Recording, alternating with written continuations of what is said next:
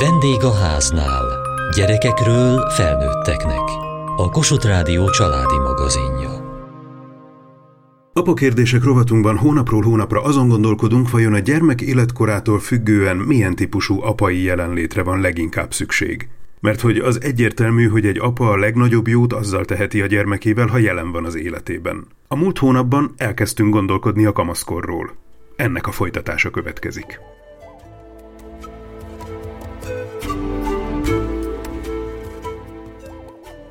Elindultunk a kamaszkor sűrűjébe befelé mélyen, és nagyjából feltérképeztük a múlt hónapban, hogy mit is értünk kamaszkor alatt, meg egyáltalán mi minden változik a gyerekeinkben, meg mi minden változik, változhat bennünk, és hogy mennyire nem érdemes átlépni a kamaszkort, mennyire sok formálódási lehetőséget rejt. Nyilván a gyerekeink számára, de a saját magunk, meg az apaságunk számára is. Nézzünk meg néhány helyzetet, amelyben a kamaszaink léteznek, és amelyek bennünket is érintenek, hogy hogyan tudunk mi apaként jelen lenni ezeknek a változásoknak a különböző pontjain. Hogyan alakul át a kamaszaink viszonya a saját családjukhoz? Az addig meglévő ragaszkodás, az látszólag legalábbis erősen lazul mi változik és hogyan változik? Azt hiszem, hogy talán a legfontosabb, hogy az egyéb társaságoknak a súlya felértékelődik, és eddig a mintát 10-8-6 éves korig, tehát ez úgy fokozatosan eltolódik, a szülőről áthelyeződik a hangsúly. Kristofics Károly, négy gyermekes édesapa. Talán az egyik legfontosabb, hogy, hogy milyen társaságba terelődik, vagy milyen társaságba tudjuk terelni a gyereket, hogy a, a mintát onnan vegyenek. Nagyon jó tapasztalatunk van Regnum csapatról, Hittan csapatról, kórusról, zenekarról, sport egyesületről, tehát hogyha ezek a környezeti elemek veszik körbe a kamaszt, akkor az nagyon megnyugtató és nagyon megtartó tud lenni ezekben a kilengésekben. De alapvetően azt, hogy nem mi vagyunk, és egyre kevésbé, sőt, mi kifejezetten csak azért vagyunk, hogy hozzánk képest el lehessen térni, ezt tudomásul kell venni. Fontos szerintem, hogy ez két párhuzamos folyamat, tehát az egyik az egy érzelmi függetlenedés a szülőktől, amiben benne van az, hogy az az érzelmi kötődés, ahogyan ő a szüleihez kötődött, amennyire érzelmileg rezonált a szüleire, amennyire fontos volt számára ez a kapcsolat, ez mindenképpen lazul kell is, hogy lazuljon, hiszen ez a felnőttség felé vezető út, az önállóság felé vezető út. Arató Domonkos, klinikai szakpszichológus, gyermekpszichológus, négy gyermekes édesapa. És hogy ezzel párhuzamos az, hogy a kortás közösségnek meg megnő a, a jelentősége, és a kortás közösségben egy csomó olyan funkció megvalósul, ami fontos ugyanehhez az önállósuláshoz, az, hogy a kortás közösségben új szerepeket próbálhat ki, hogy ott olyan gondolatokkal, értékekkel találkozik, amiket megvizsgálhat, átvesz, befolyásolja az ő fejlődését. Tehát ez a két folyamat, a szülőkről való leválás és a kortársak jelentőségek megnövekedése, ez párhuzamosan történik, mind a kettő tényleg az önállósulás szolgálja. Ez az érzelmi függetlenedés vagy érzelmi átalakulás, amit mondasz, ez azért nem azt jelenti, hogy már nem szeret bennünket, ugye? Csak másképp szeret. Nem, természetesen nem. Így a kötődésnél is gondoltam, hogy ettől még a kötődés megvan, csak más lesz ennek a szintje, a formája, más lesz ennek a fontossága.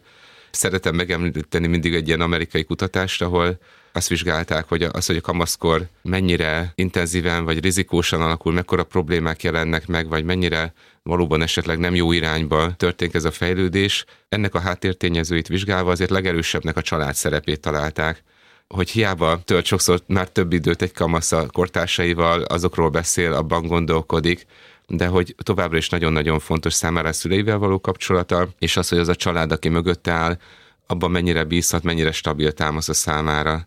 Egy alapot tulajdonképpen hátteret ad ahhoz, hogy ő valóban kipróbálhassa magát. A tendencia nyilván a, a függetlenedés a kortársak felé mutat, de hogy mind a kettő ugyanolyan fontos, csak másképpen. De akkor értem azokat az anyai, meg sok esetben apai mondatokat is, hogy ez nem hotelszolgáltatás, édesfiam, édeslányom. Tehát értem, hogy te függetlenedsz, és mindenfelé keresed saját magadat, meg az új utakat, na de azért bocs, mégiscsak itthon mosunk rád, itthon eszel, tehát akkor légy szíves, tegyél is bele valamit a közösbe. Ez egy veszélyes félmondat, hogy amíg az én kenyeremet eszed. Igen, meg, ezt amíg próbáltam elkerülni, Igen. de köszönöm, hogy te behoztad.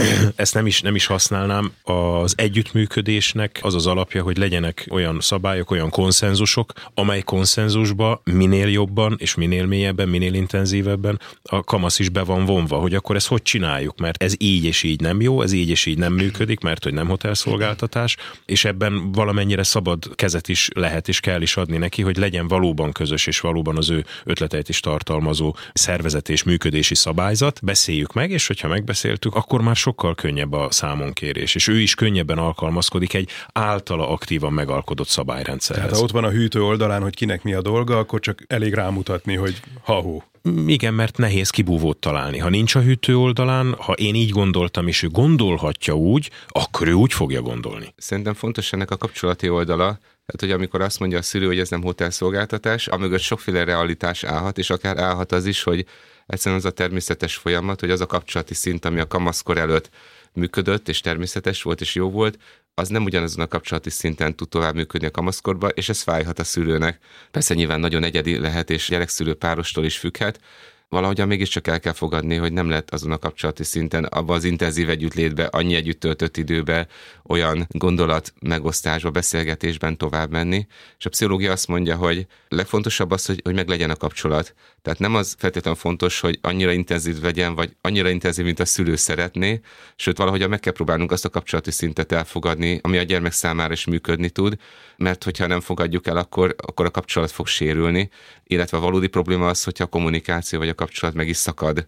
Ha viszont elfogadjuk azt a kapcsolati szintet, akkor, ahogy a kamaszkor múlik, ahogy egyre inkább az egyensúly visszaáll, ez a kapcsolati szint tud tovább formálódni, vagy akár intenzívebbé válni, de mindenképpen más jellegűvé válni. De itt most érzelmi kapcsolatról beszélsz, nem az otthoni logisztikának a kapcsolatáról. Nem csak érzelmi kapcsolatról, mert ha lemérjük az otthon töltött perceket, vagy az együtt töltött perceket, nyilvánvaló, hogy ez is csökken.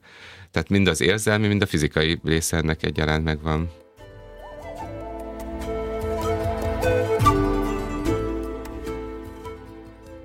Fontos, hogy a kommunikáció olyan szinten is megmaradjon, hogy azért a gyerek még tudjon kérdezni, egyre inkább nekem el kell fogadnom, és szerintem ez egészséges, hogy a döntést azt a gyerek fogja meghozni. De hadd tartsam meg azt a jogot magamnak, hogy véleményt formáljak, és ezzel együtt tiszteletben tartsam az ő döntését, mert ahogy ő a kiskamasz, nagykamaszkorba szépen átlép, ha akarom, hanem a döntést végül is ő fogja meghozni. Ha én megpróbálom lenyomni és a saját akaratomat rákényszeríteni, az biztos, hogy távolodáshoz fog vezetni. De ha megmarad ez a kommunikáció, hogy beszélgetni tudunk dolgokról, az szerintem nagyon fontos, hogy meg tudjuk hallgatni egymást. És hogyha esetleg rossz döntést hozott, akkor utána nyilván nem kárörvendően, hanem ki tudjuk értékelni, hogy akkor az ő rossz döntés viselkedésének akár csak egy helytelenül választott ruha és a, abból automatikusan következő megfázás milyen következményei vannak. Vannak jó apai mondatok? Vagy jó apai hozzáállás, amivel ezt tudom kifejezni, hogy van véleményem, de szeretném tiszteletben tartani a tiédet is. Most mondtad ki. Szerint, Ez szerintem, maga a mondat? Hát nem, nem tudom, hogy vannak -e erre profi mondatok, de a lényeg az nyilvánvalóan ez. Tudjam kommunikálni, hogy tiszteletbe tartom az ő véleményét, tiszteletbe tartom a döntését, és azt gondolom, hogy segítség lehet a számára, hogyha megosztom vele mégis azt, hogy én mit gondolok. Nagyon érdekes az a paradoxon, hogy amikor egy bizonyos kapcsolati szintben vagyunk a gyermekkel, és azzal nem vagyunk elégedettek, akkor sokkal többet segít az, hogyha ezt elfogadjuk, és azt kommunikáljuk, hogy mi nyitottak vagyunk, hogy bármikor fordulhat hozzánk, hogy örömmel fogadjuk azt is, hogyha többet lenne jelen, vagy hogyha többet tudnánk kommunikálni egymással, az sokkal többet segít abban, hogy valóban javuljon a helyzet, mint hogyha azért szidalmazzuk, vagy azzal megyünk egy konfliktusba bele, hogy már pedig többet kéne itthon lenni, többet kéne beszélgetnünk, miért nem. Ez egy ilyen paradoxon, hogy sajnos az segít, hogyha elfogadjuk azt a kapcsolati szintet, vagy azt a működésmódot, és minél jobban elkezdünk harcolni, és konfliktusokba megyünk bele azért, hogy ez változzon, annál inkább elidegeníteni tudjuk magunktól a kamaszt. Lehet, hogy pontos apai mondatok nincsenek, de talán jó apai hozzáállás az van. Nem elvárást fogalmazok meg, hanem inkább valahogy nyitottságot. A saját érzelmi beállítottságomat fogalmazom meg, hogy én örülök, hogyha veled tölthetek időt de nem várom el tőled, hogy te is akarj velem sok időt tölteni. Megint csak az ő belső motivációra hagyatkozunk, tehát hogy ő ne azért akarjon velem időt tölteni, hogy megfeleljen az én elvárásomnak, hanem azért, mert megtapasztalta, hogy velem együtt időt tölteni jó azt gondolom, hogy ez az, ami tartósan segítheti ezt. Egy indián történet jut eszembe, hogyha a kisgyerek elmegy a sátor mellett, és állandóan kihúzza a cölöpöt, akkor ugye az indiánok két dolgot tehetnek, vagy állandóan szapulják azért, hogy kihúztad azt a cölöpöt, és összedőlt a sátor, vagy, ha elmegy a kisgyerek a sátor mellett, és nem húzza ki a cölöpöt, húsz indián odaszalad és megsimogatja, hogy jaj, de jó, hogy nem húztad ki a cölöpöt. Tehát ez a fajta, ha vannak, és biztos, hogy vannak olyan pillanatai a kamasznak, amikor odajön, amikor időt tölt velem, amikor jót csinál, akkor, akkor ezeket a pillanatokat, ezeket viszont nagyon meg kell élni, és nagyon meg kell dicsérni, hogyha okot ad rá, akkor, akkor duplán, triplán, hogy szó ne érhesse a ház elejét, hogy mert megint, ha baj van velem, akkor szapultok, de hogyha jót csinálok, akkor azt meg nem veszitek észre. Észre kell venni, ha elmegy, és nem húzza ki a cölöpöt. A pozitív megerősítés mindenfajta vizsgálat szerint sokkal hatékonyabb, mint a negatív megerősítés, azzal együtt, hogy időnként nyilván a kritikára is szükség van, azzal is azért nagyon óvatosan kell bánni.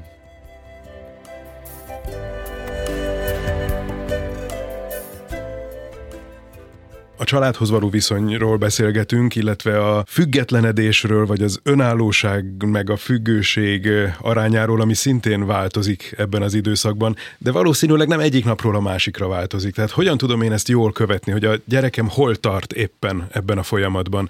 Mi az, amire még igénye van, hogy ott legyek mellette, körülötte, alatta, fölötte, és melyik az a pont, ami meg azt mondja, hogy köszi, ez, ez már nem kell folyamatosan kérdezgessem, vagy, vagy vannak jelek, amiket észre tudok venni? Mikor kell hátralépnem? Megtapasztaljuk ezt, hogyha van egy olyan kapcsolat, ahol egymásra vagyunk hangulódva, ahol figyelek nem csak a látszatra, hanem azt is kutatom, hogy mi az, ami mögötte van. Ha gondolkodom ebbe, és ugye föl is készültem kicsit a kamaszkor, és tudom, hogy ennek előbb-utóbb eljön az időszaka, észre tudom venni ezeket a jeleket. De amikor nyaralni mentünk, most már sok évvel ezelőtt volt, és az egyik fiam akkor ért ebbe a kamaszkor időszakába, lehetett azt látni, hogy olyan nem örömmel van együtt a családdal, vagy valahogy olyan kicsit olyan, olyan irritált, olyan rossz körött, és akkor tök jó volt, mert lehetett vele arról beszélgetni, hogy tulajdonképpen mi zavarja, tehát ott egy nagyon jó helyen nyaralunk, tenger, minden, és el tudtam mondani, hogy ő azt érzi, hogy most nem a családjával kéne lenni, neki a kortársaival kéne lenni, és hogy be van itt zárva egy szigetre, akármilyen szép is ez az egész. Erről tudtunk beszélni, és aztán találtunk is, vagy inkább hát ő maga talált olyan megoldást, hogy esténként ott a sok-sok nációból a turista fiatalok összejöttek kosarazni, megbeszélgetni, és hogy neki ez lett a napfénypontja attól kezdve, hogy oda, lemeltett, és ott igaz, hogy többnyire nem értették egymást a többiekkel, de, de mégiscsak együtt voltak, kamaszok voltak, és tudtak együtt kosarazni, és ez valahogy az egyensúlyát is helyre tudta billenteni, hogy a többi időben meg másképpen volt velünk jelen. Olyan könnyű ezt hálátlanságnak tekinteni, nem? Hogy elhoztalak téged sok pénzért egy nagyon jó helyre, hát a kutyafádat te meg elvágyódsz innen. Egy az egybe leírtad az érzéseimet tényleg ez volt bennem. Itt bejöhet, amiről már beszélgettünk itt, az, hogy két szülő van, hogy, hogy ezt így megbeszélni a, a feleségemmel, hogy, hogy valamelyikünk, amelyik higgadtabb segít megérteni ezt a helyzetet, és valahogy tényleg azt tudatosítani, hogy hát tényleg neki ez a feladata. Nem hálátlan, hanem egyszerűen csak kifejezi azt, ami benne van. Ugye az érzéseinként nem felelünk, segíteni is tudtunk neki, hogy, hogy valahogy meg is fogalmazza, hogy mi van az ő érzései mögött, és ez a beszélgetés nekem is segített, hogy ne, hogy ne hálátlanságnak címkézzem, hanem kamaszságnak, és hát ez nagyon sokszor segít is, és azt gondolom, ez is egy fontos szülői vagy apai stratégia, hogy nagyon sokat számít, hogy az, amit látunk, azt a fejünkbe hova tesszük, mint itt hálátlanságról, vagy, vagy valami fajta gonoszságról, vagy elégedetlenségről, vagy pedig arról van szó, hogy tényleg ő egy olyan fejlődési szakaszban van, ahol, ahol azok a nagyon erős fizikai és lelki erők, amik benne zajlanak, azok ebbe az irányba irányítják őt és egyrészt nekem is segít, hogy elfogadjam, hogy megértsem ennek mentén, hogy másképpen címkézem, neki is jobban tudok segíteni, és azt gondolom, hogy a kimenetele meg a kapcsolatunkra való következményes egészen más lesz. A mi történetünk nagyon rímel a tiédre. Nyáron mi vettünk egy nagy levegőt, és béreltünk egy lakóautót. Hat férőhely, hat ülőhely, hat fekvőhely 10 négyzetméter. Aki ezt a műfajt nem próbálta, elég ijesztő, számunkra is ijesztő volt, és az egyik gyermekünk első reakció az volt, hogy jó, de én hozok sátrat. Ennél egészségesebb reakciót el se tudok képzelni, és volt olyan, hogy bent aludt velünk a lakóautóban, volt olyan, hogy, hogy ő azt mondta, hogy a pici helyen együtt töltött időből, amit persze mindig elmondott, hogy mennyire élvezett, de most így elég, és ő most megy a sátrába. Isten éltesse. Tehát amennyire fáj, hogy válik lefele a kamasz, annyira öröm, hogy ő ezt meg tudja tenni, és fel tudja találni magát. Ilyen. A már nyaralások eszem jutott egy ilyen másik élmény, hogy néha nehéz ezt kezelni, vagy nehéz jó megoldást találni, hogy különböző életkorban vannak a fiaink, és amikor külföldön voltunk, város néztünk, és a két nagyobb fiú már elmehetett és külön utakon járhatott, akkor például a harmadik fiunk mondta ő el, hogy őt az zavarta, hogy ő neki még velünk kellett lenni, és nem a nagyfiúkkal mehetett. Ugyanakkor ő abban az életkorban volt, hogy nem szívesen engedtem volna még őt el. Úgyhogy abban a helyzetben én nem láttam, utólag se látom ennek a jó megoldását. Hát ezt valahogyan túl kellett mindannyiunknak élni.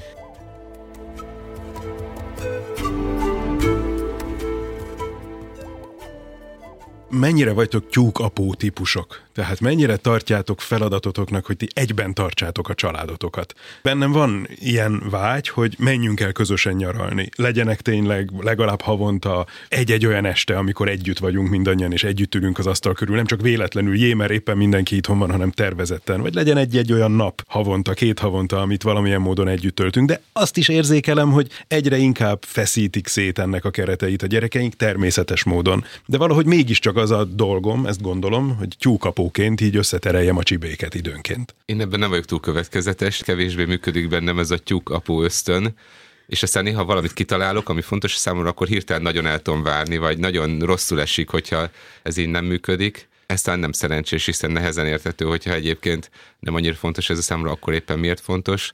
De hogy azt is megtanultam, vagy megtanultatták a gyerekek velem, hogy, hogy időben kell gondolkodni ha családi nyaralást akarunk, akkor azt úgy kell egyrészt kiválasztani, hogy az valóban vonzó legyen, másrészt pedig akkor be kell őket abba vonni, hogy kitaláljuk, hogy hova megyünk, és az is olyan legyen, amivel mindannyian azonosulni tudnak, hát valamit valamiért. Tehát, hogyha én azt szeretném, hogy valóban együtt legyünk, akkor, akkor egy csomó mindent végig kell gondolnom ehhez, hogy, hogy aztán végén meg tudjon valósulni, és végülis egy olyan családi nyaralás volt, ahol mindannyian együtt tudtunk lenni, de hogy abba differenciálni kellett, hogy ki mit csinál, hova megy, mit tesz, folyamatosan együtt kellett gondolkodni, hát egy jó nagy kiképzés volt az én számomra is. Azon gondolkodom, hogy én hogy tudnék jó tyúkapó lenni, mert hogy nálunk egy olyan jó tyúkanyó fogja össze a csapatot, hogy az én tyúkapóságom az nem, nem igazán tud kibontakozni. Gyerekekkel sokat szoktunk beszélgetni az arányokról, az együtt töltött idő arányáról, az otthon töltött idő arányáról. Ebben olyan rettenetesen nagy konfliktusunk nincsen, mert igyekszünk elfogadni azt, hogy ahogy a kor halad előre, ez az arány, ez sajnos romlik, de időről időre, amikor ez az arány a nullához közelít, és tényleg csak aludni jár haza a gyerek, akkor ezt azért úgy próbáljuk vele megbeszélni. Lehetőség szerint nem akkor, amikor éppen viharzana el, vagy amikor éppen éjjel 11 órakor hazaesik. Vannak olyan békés pillanatok, amikor erről lehet vele beszélgetni, de ezt nagyon okosan kell megválasztani, hogy, hogy, hogy mi az a pillanat, amikor termékeny talajra hull a mag.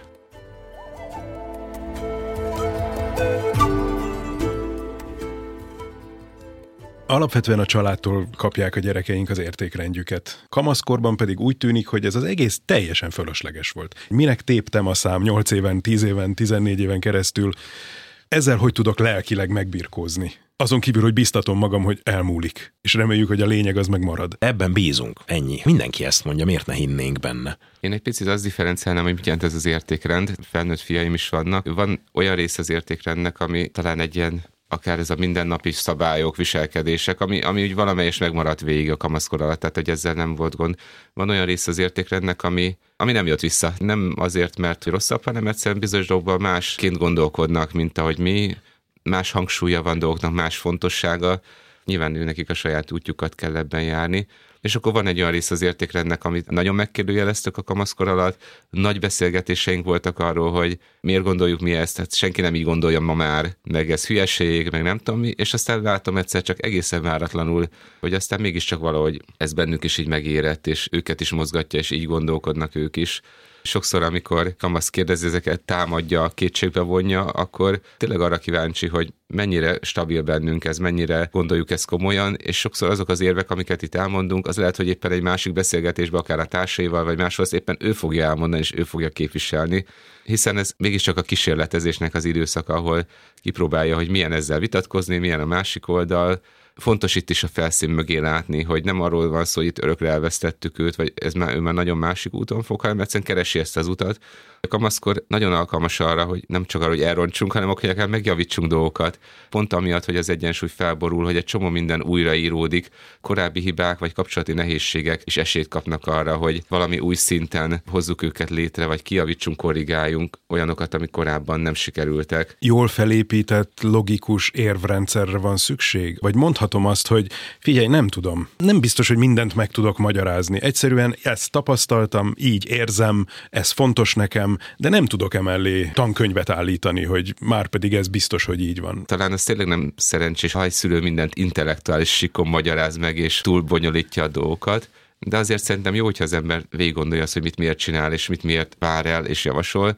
De persze az is igaz, hogy bizonyos dolgokat bevallhatjuk, hogy ezt mi se tudjuk pontosan, ebben megint csak mutathatjuk esendőnek magunkat, akkor válik hiteles és valóban komplex és emberivé, hogyha ebbe benne vannak az érzések is. Nem ellentmondás ez, hanem szerintem inkább egy egymás kiegészítő komplex kép bizonyos dolgokban fontosabb a logika, más dolgokban fontosabb azt gondolom az érzelmek. Sok mindent le lehet vezetni ész érvekkel, nem biztos, hogy ez hat, hogyha a gyereknek valóban van egy egészséges viszonya a szülőhöz. Fontos az, hogy, hogy el tudjuk mondani miért, az más kérdés, hogy esetleg ő ezt nem fogadja el, és akkor lehet azt mondani, amit a Károly mondott, hogy megértem, hogy ezt nem fogadod el, mégis azt kérem, hogy tegyél így. De hogy a mögött ott van az, hogy én valamit tudok, és értek, hogy miért kérek, legfeljebb nem elegendő a kamasz számára, vagy nem működik. Arató Domonkos, klinikai szakpszichológus, gyermekpszichológus, négy gyermekes édesapa. Nekem simán van olyan, hogy kérdeznek valamit, és nagyon jókat tudnak kérdezni, és azt mondom, hogy opa, ezt még nem gondoltam végig, figyelj, picit végig gondolom, nincsenek mindenre kész válaszaim, és akkor lehet, hogy utólag megyek oda, hogy figyelj, végig gondoltam ezt, és hogy ezért és ezért, vagy ez így és így van, vagy akár az is belefér, hogy azt mondom, hogy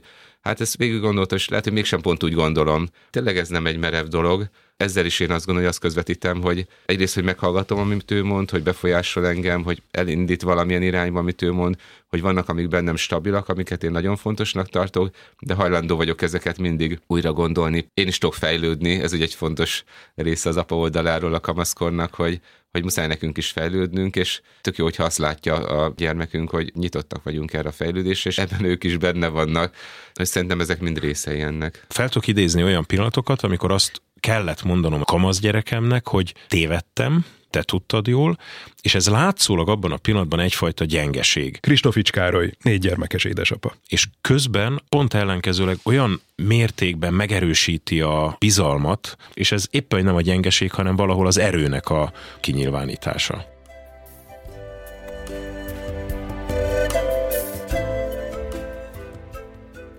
Apa kérdések rovatunkban arról tanakodtunk, milyen apai jelenlétre van szüksége egy kamasznak. A következő hónapban innen lépdelünk tovább. Addig is várom apai vagy apasággal kapcsolatos kérdéseiket a vendégháznál kukacmtva.hu e-mail címen. Kövessék műsorunkat podcasten, vagy keressék adásainkat a mediaclick.hu internetes oldalon. Műsorunk témáiról a Kossuth Rádió Facebook oldalán is olvashatnak. Elhangzott a vendégháznál. A szerkesztő riporter Süveges Gergő. A gyártásvezető Mali Andrea, a felelős szerkesztő Hegyesi Gabriella. Hamarosan a déli krónika következik.